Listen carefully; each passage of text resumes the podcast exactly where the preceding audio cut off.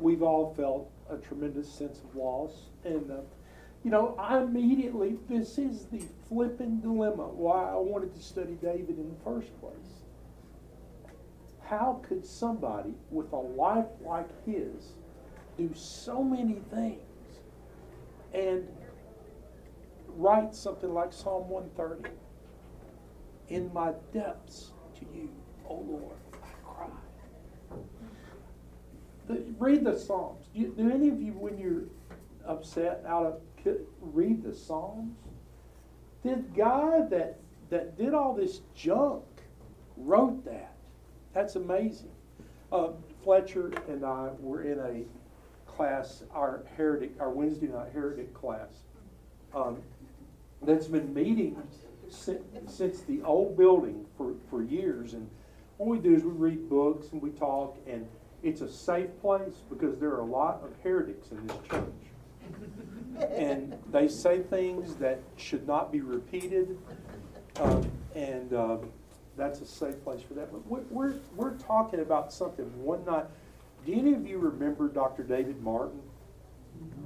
Okay, David Martin and his wife Eileen were longtime members of Otter Creek. He used to preach at the old building. And um, he was a professor at Lipscomb. He was a psychologist. He was a professor at TSU. And just, just a brilliant man. Uh, you wouldn't, he looked crotchety. His hair was all, anyway.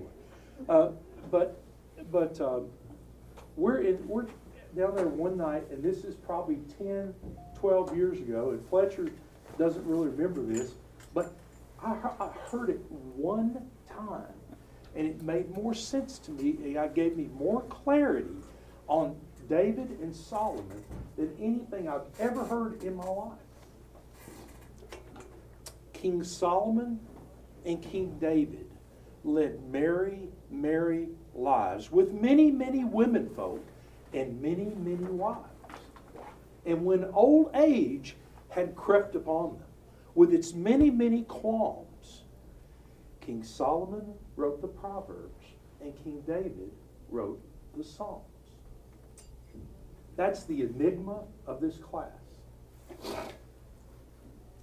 I want to understand that. I want to figure out how that is possible that David, who led, led we're going to look at the Mount of Olives here in a minute, but David, who um, led such, uh, you know, he tried.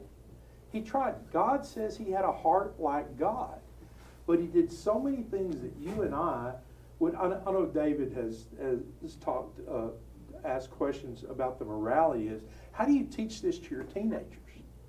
Not a clue. Not a clue. But I'll guarantee you one thing: your teenagers need to know it. They need to know it. In Jewish circles, rabbinically, uh, Jewish young men prior to bar mitzvah study the memorize most of the proverbs. Thank you. You're going to sit behind me. That's really.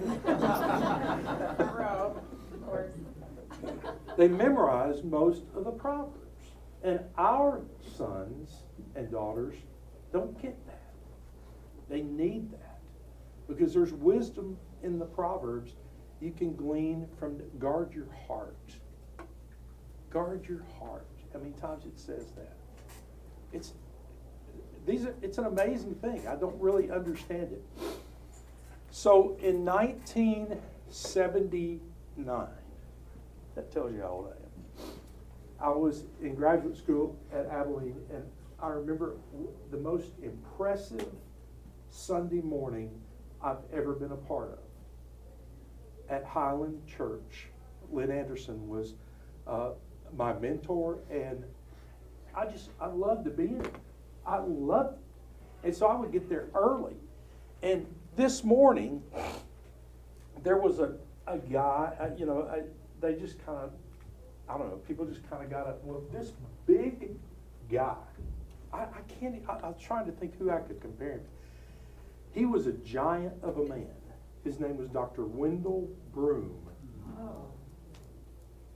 Dr. Wendell Broom in full beard with his glasses. And he walked up to the podium and he read, Train up a child in the way that he should go, and when he gets old, he, he will not depart thereof. And Dr. Broom took his glasses off and he stood right beside the podium and he said, If King Solomon, in all of his regal finery, were standing right here beside me today, I would deck him. I would hit him square in the nose. For someone who had 300 wives and 700 concubines and probably never even knew the names of all of his children, for him to lay that on me for eternity, I will never forgive him for that. And I thought, this is the kind of church I want to be a part of. you know, many of us think, you know, when Jacob wrestled with that angel that night, they changed his name to Israel. And what does Israel mean? One who wrestles with God. And so the whole Jewish identity is wrapped up in wrestling with God. I never will forget, I, I maintained a, a well, they, they were both doctors, uh, a couple of doctors' houses, and they had these sons that were literally my son's ages, and I got to know their, their sons. When their youngest child was bar mitzvahed, you know what they have to do? To, to, they have to pick out a passage and they have to argue. They have to write it out and argue it before the rabbi, and, the, and then the rabbi, they discuss it. This little kid, Daniel's, uh, Daniel Rubin, Rubin was their last name. He, Daniel Rubin um, argued that shellfish and shrimp are okay to eat. And why in Leviticus that would be unkosher, that's just not right. And he, he was proving how pure that meat is, how pure shrimp and scallops are, even though that, why is that not kosher? Somebody? Fins and scales, doesn't have scales or fins. Bottom feeders. Yeah. Catfish is not kosher either. They're bottom feeders. Now, I don't understand that. But for a 13 year old kid to argue, to be able to eat shrimp, he, he notice he didn't didn't try for bacon. He's saving that for later. but he he tried to justify shrimp and scallops. I thought, this is awesome. This is what church ought to be about. Question everything and search for the answers. I think I think I was gifted with a tremendous intellectual curiosity. I, I, I love knowing why things are the way they are. So today, this it, this is just going to be a hodgepodge, but it's truly Jeff covered Absalom, uh, covered all of that, 15 chapters 15 through 20 last week.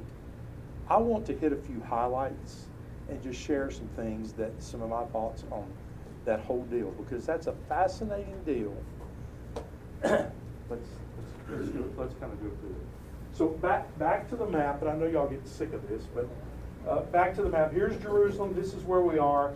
Mahanaim is where David is going to escape to, and so and so Absalom is stirring up trouble. He's been up here in um, where's he been? He's been up here in Geshur with his grandfather for three years. Joab convinces uh, Joab, David's army general, convinces David, you need to invite Absalom back. Uh, let, us let's, let's go on. The darkest days in David's life, the valley of the shadow of death. Where did that phrase come from? Psalm 20. Okay, but it came from David's mind. The valley of the shadow of death. Think about how that's encrusted in, in our life. He came up with it. So David sins by, by committing adultery with uh, Bathsheba. He has Uriah the Hittite, her husband, uh, killed in battle with the help of Joab. Nathan the prophet calls David on his sins. David repents. God says, Sins are removed, your sins are removed, David, but not the consequences. His son by Bathsheba dies. His daughter Tamar is raped by her half brother Amnon. Amnon is murdered by his half brother Absalom. Absalom escapes to his grandfather in Geshur. Joab coaxes, uh, coaxes, coaxes, coaxes David. That could be coaxes. coaxes David to allow Absalom to return. Absalom undermines the reign of his father. There's a revolution. David and his family and supporters flee to the wilderness. God spares David and his army and defeats the rebel forces. Absalom is killed by Joab, despite David's specific orders not to harm him. And then David comes back to Jerusalem. That's today. That's, that's a lot. That's a lot. Um, so, uh, let, us look at chapter 15 with me just, just for a second. um, so Absalom is, is getting the people uh, to like him. Um, I want you to look at, um, I, love, I love the liturgical calendar. Look at verse 13. And I love the fact that today is Palm Sunday, where Jesus enters into Jerusalem, coming down the Mount of Olives on a donkey, as prophesied by Zechariah he does all the things to fulfill the prophecies that are laid out. Dave, your seat's up here. uh, a messenger came and told David, The hearts of the men of Israel are with Absalom. And David said to his officials who were in Jerusalem, Come, we got to get out of here. None of us will escape from Absalom. We must leave immediately, or we will move, move and or he will move quickly and overtake us, and ruin will be upon us and put the city to sword. And the king's officials answered him, Your servants are ready to do whatever the Lord chooses. the king set out, his entire household followed him, but he left his ten concubines to take care of the palace. Um, look at 18. All of his men marched past him. So David's standing out there, and all the men are in a troop, and they're marching out of the city of David, headed out across the Kidron Valley. We'll look at that in just a second and David is inspecting it. And all of a sudden, the Kerites, the Pelethites, and 600 Gittites. Does anybody know what a Gittite is? It says right there beyond it Gittites were from Gath. Who was born in Gath? Goliath. Goliath of Gath. So these guys are Philistines. Now, why are Philistines, 600 Philistines living in the city of David?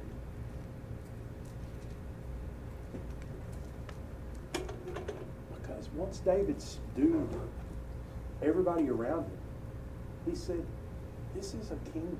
Come, come in. You're free. You, you want to come here? I'll guarantee you these Gittites believe in Yahweh, not Molech.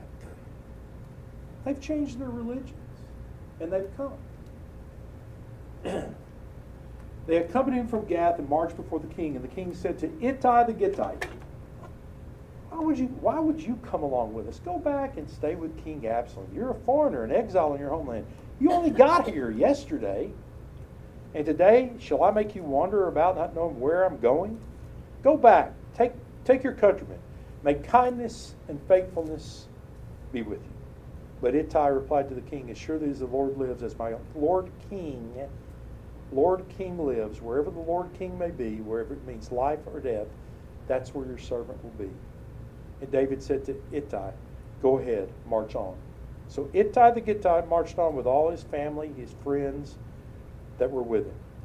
And the whole countryside wept aloud for all the people who passed by. And the king crossed the Kidron Valley, and the people moved toward the desert. Um, this is the Kidron Valley. As you look at, at from the Mount of Olives, we're on the Mount of Olives, standing, looking down the Kidron Valley. I need to go. Okay, you see this one right here? this is the, what's left of the southern temple wall, okay? Right down below that is where the uh, Palace of David would be, City of David. City of David and, and the Temple Mount are two different things. You, you, I, sh- I should have shown you that picture, but the City of David is down below, and then the top of the mountain is, is up above. And here, here's what I want you, look at this right here. You see that right, that deal? That's looking to the southwest. The mountains surround Jerusalem, the Lord surrounds it. There are no mountains that surround Jerusalem. I want to send the guy that wrote that song to Jerusalem just so he can see. There are that is a hill. That is a hill. That is not a mountain. Go to Estes, Estes Springs, Colorado. You'll see mountains that surround. This is a hill. As a matter of fact, what's interesting about this hill is that you remember when Shlomo starts marrying all these women from all over the world, and they've got all these weird gods and all that kind of stuff. Shlomo builds all the all of his women temples up there. So from antiquity on, that has been known as the hill of evil counsel.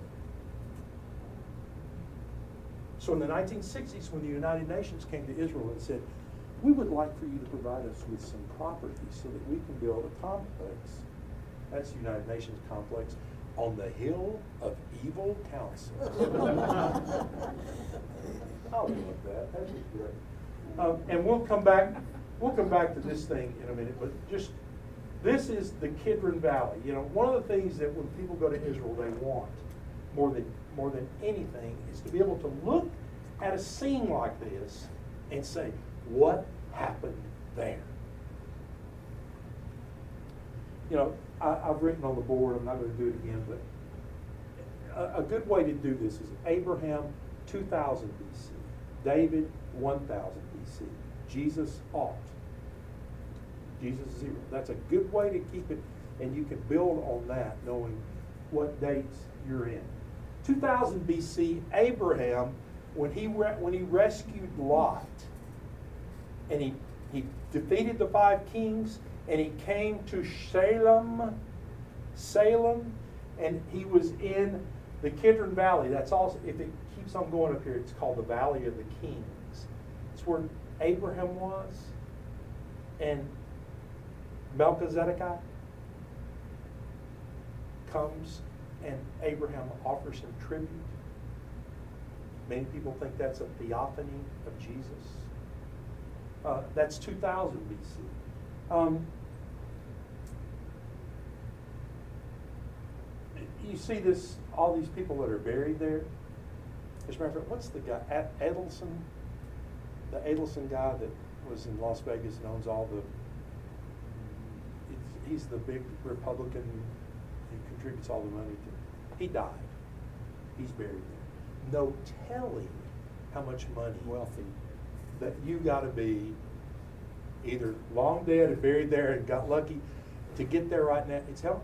Uh, When we were there, uh, our guide said the only Gentile buried there is Schindler. Yeah, Oscar Schindler, but he's buried over here, yeah. And, and his gr- grave's prominent. But, uh, Sh- Sheldon Adelson, okay, he was just buried there. No telling what he paid. Why did they do that? Last days. I'm sorry? Last days.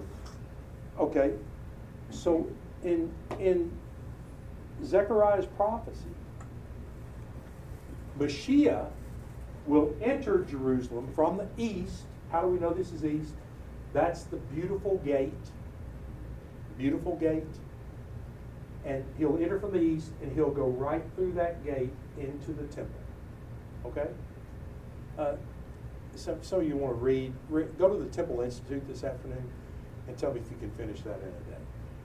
There's, there are plans and there are uh, materials and they're going to build the temple back in three days if that ever gets destroyed. They, they've got it. Temple Institute, look it up. But uh, when Suleiman the Magnificent captured Jerusalem, he sealed those gates up. You see that? They're rocked up. He said, let him get through there. what Shulamite didn't know is that Jesus went through there on triumphal entry 2,000 years ago. It's done. Already accomplished. Okay, um, so this is a great picture. Uh, let me uh, let me go back. You see this? See that building right there? Well, the Church of the Nations is right here. Now I'm gonna go back. This is the Church of the Nations. Okay. How do I know it's the Church of the Nations? Because that little patch of trees right there is Geshimon garden.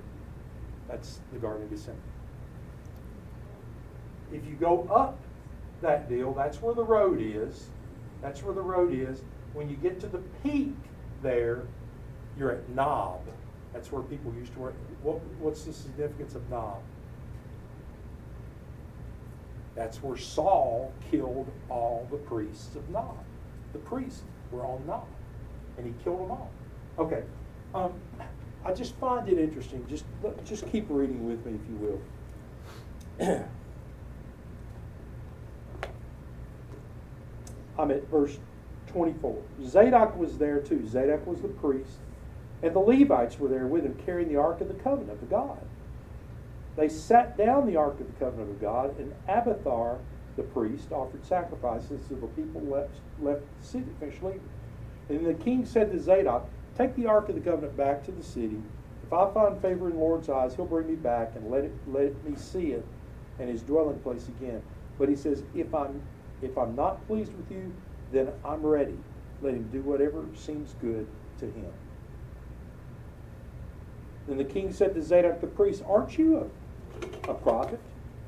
Go back to the city of peace with your son Ahimaaz and Jonathan and the son of Abiathar, and you and Ahib Abiathar, take your two sons with you. I will wait at the fords in the desert until word comes from you to inform me. So Zadok and Abiathar took the Ark of the Covenant back in Jerusalem and stayed there. They were spies. They wanted to see what Absalom was doing, and they were going to send messengers to David. But David continued up the Mount of Olives, weeping as he went, his head covered, and he was barefoot. And the people with him covered their heads, and they were weeping too. That, this is where David prays, Oh, turn Ahithophel's counsel into foolishness. There are two guys that were close to David and his confidants. I just, let, let me say this before I leave this picture.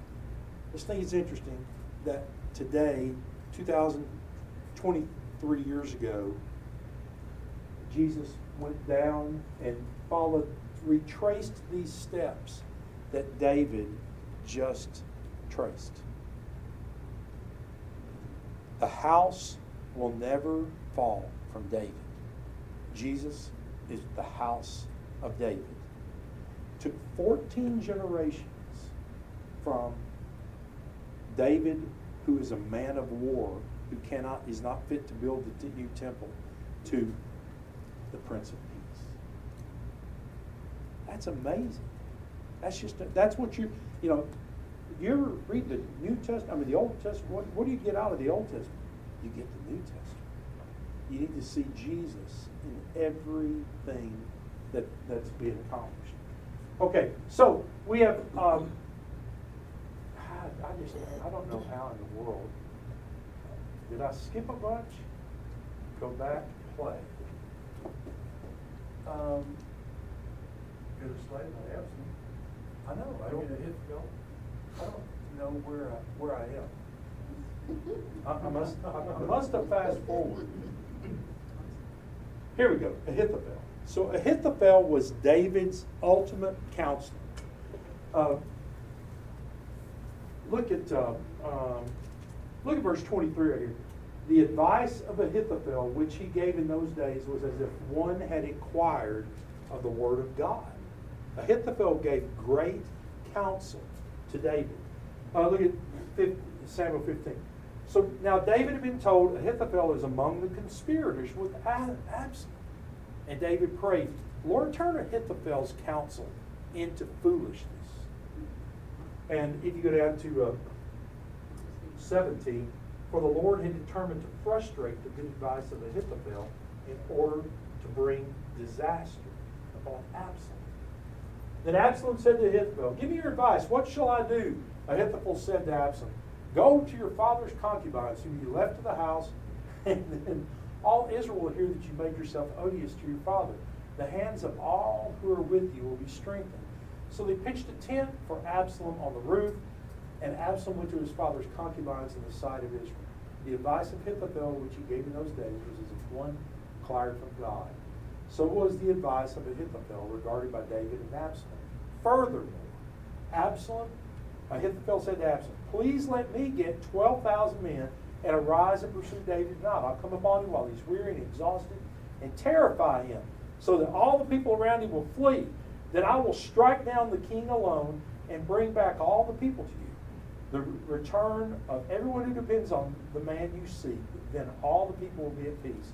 And so the plan, divide, uh, plan pleased Absalom and all the elders of Israel.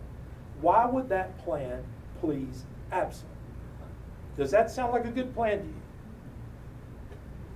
Well, if I was Absalom, that sounds pretty daggum good.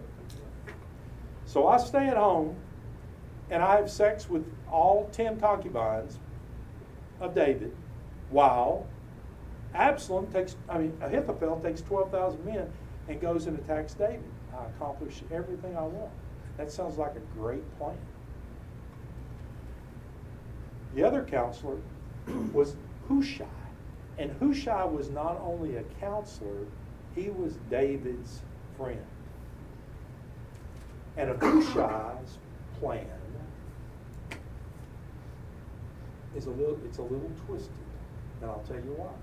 Because Hushai's been with David all along. He knows that David is a warrior. He loves nothing better than hiding in caves and attacking, guerrilla style warfare. Now Hushai called the Archites. Let us hear what you have to say. And Hushai came to Absalom, Absalom said, Ahithophel has spoken to us. Shall we carry out his plan? If not, you speak. And Hushai said to Absalom, The time and advice that Ahithophel gave as given is not good. Moreover, Hushai said, You know your father and his men, that the mighty men are fierce, like a bear robbed of her cubs in the field. And your father is expert in warfare and will not spend the night with his people. Behold, he has now hid himself in one of the caves in one place or another. He falls on them at the first attack, and that whoever that whoever hears it will say, There has been a slaughter among the people who follow Absalom. And even one who is valiant, whose heart is like that of a lion, will completely lose heart. For all of Israel knows that your father is a mighty man, and with him are valiant men.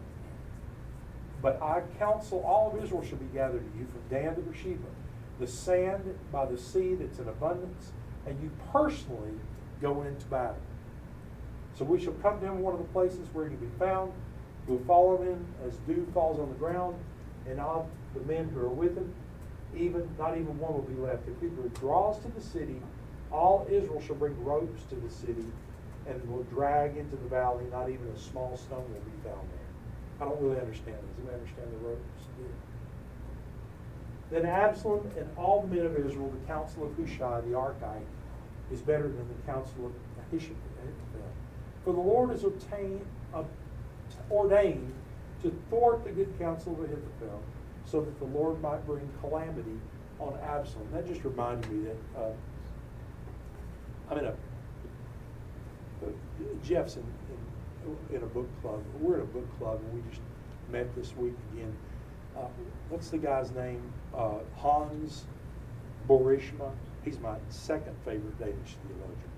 The only other Danish theologian I know is Soren Kierkegaard. So, anyway, but uh, he wrote in this chapter this week, and I thought about all of you guys uh, when he wrote that because in this class I see faces who have been here for six months.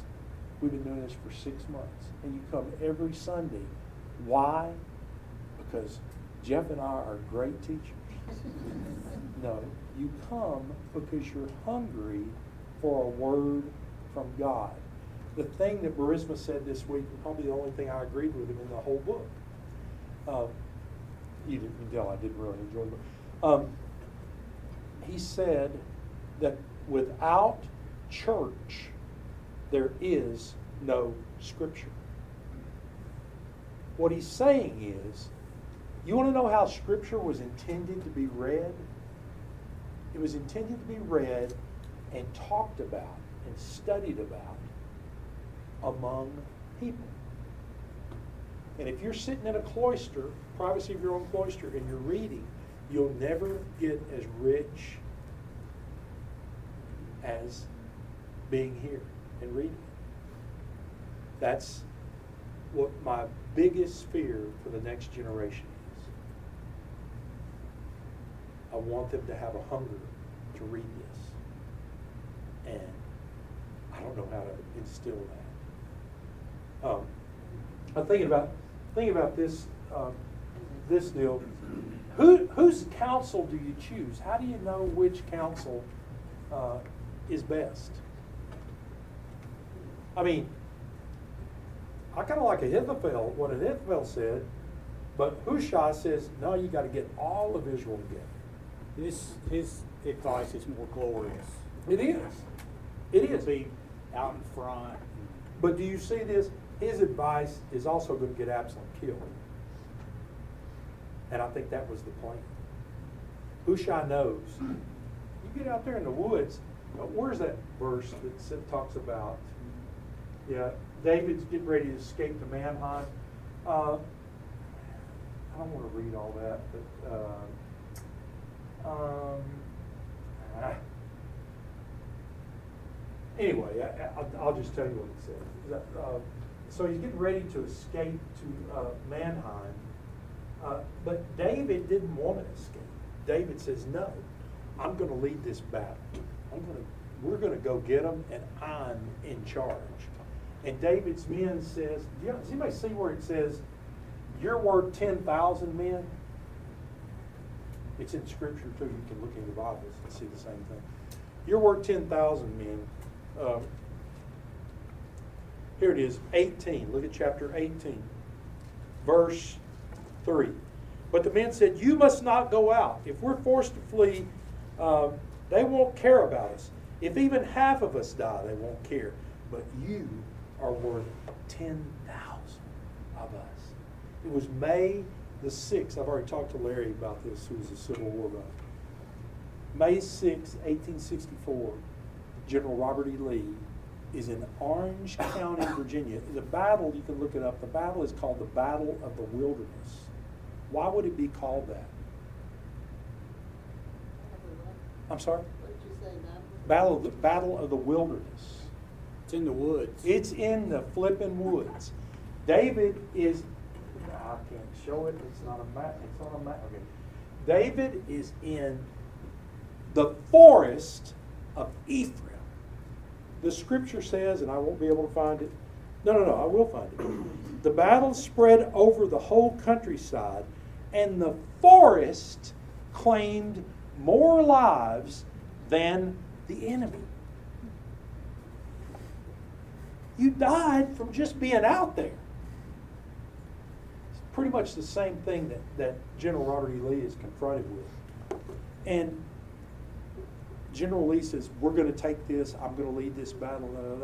And all of a sudden, a chant arose from the ranks. By the way, 29,000 people died in that battle. 13,000 from the uh, Confederates, 16,000 from the Union. Side. This was going to be a battle. And all of the men of the Confederate side started chanting, Lee to the rear! Lee to the rear! No, sir, we're not going to let you die on our watch. You go back there. You're more important than any of us. Or all of us. Yeah, or all of us. That's just interesting interesting the way history repeats. Um, does anybody know what time it is? Are we done?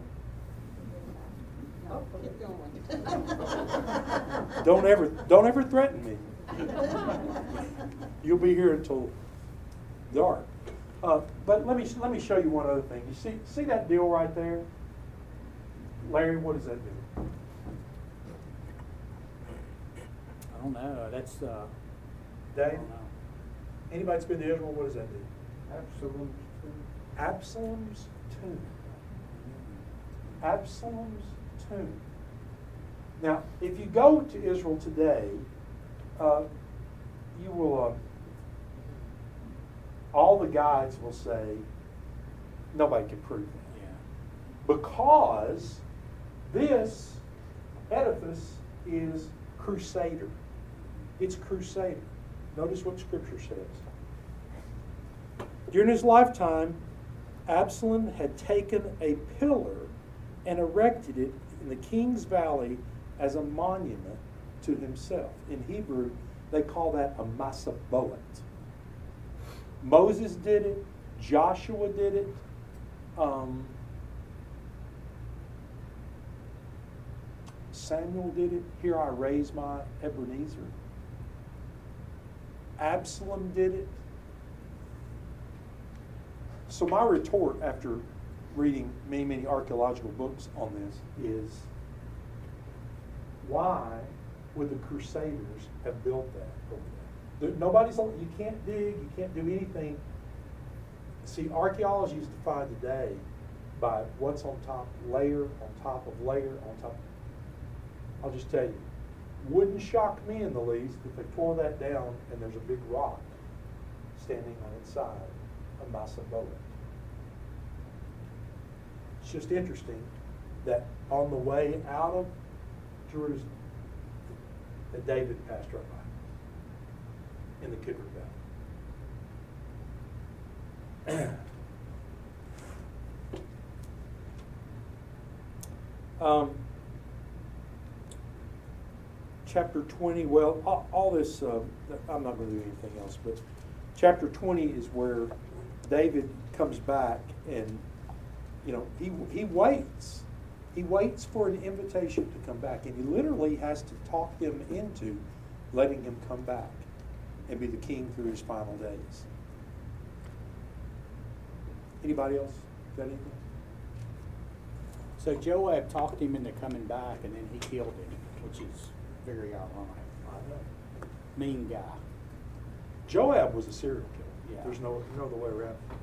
It. Every time you see- read Joab, you need to read serial killer. Well, what was it? Jo- Is it Joab, the guy that gutted the guy on the road? Yeah. Stuck a sword in and gutted where his, it literally says his intestines fell out on the road. And he didn't die. He's just there with his intestines falling out. And all the, all the Israelite army is passing by and somebody might say, get this guy off the road. This is really, it's like took him in a field and covered him up with a tarp. This is brutal. This is brutal. Yes. Uh, One other thing that I think of with Absalom making the decision is, he comes across to me as pretty vain, and somebody else. You're kidding. What, how would you get there? Somebody else doing his business, uh, you know, lessens him, you know, the, the prestige, like Larry was saying. Right, right. No, he wanted the glory. He wanted the glory. That appealed, that appealed to Absalom. I just think the counsel of those two guys, that's a fascinating study in and of itself. Thank you, guys. See you next week. Oh, no, we won't. See you next week. Two weeks.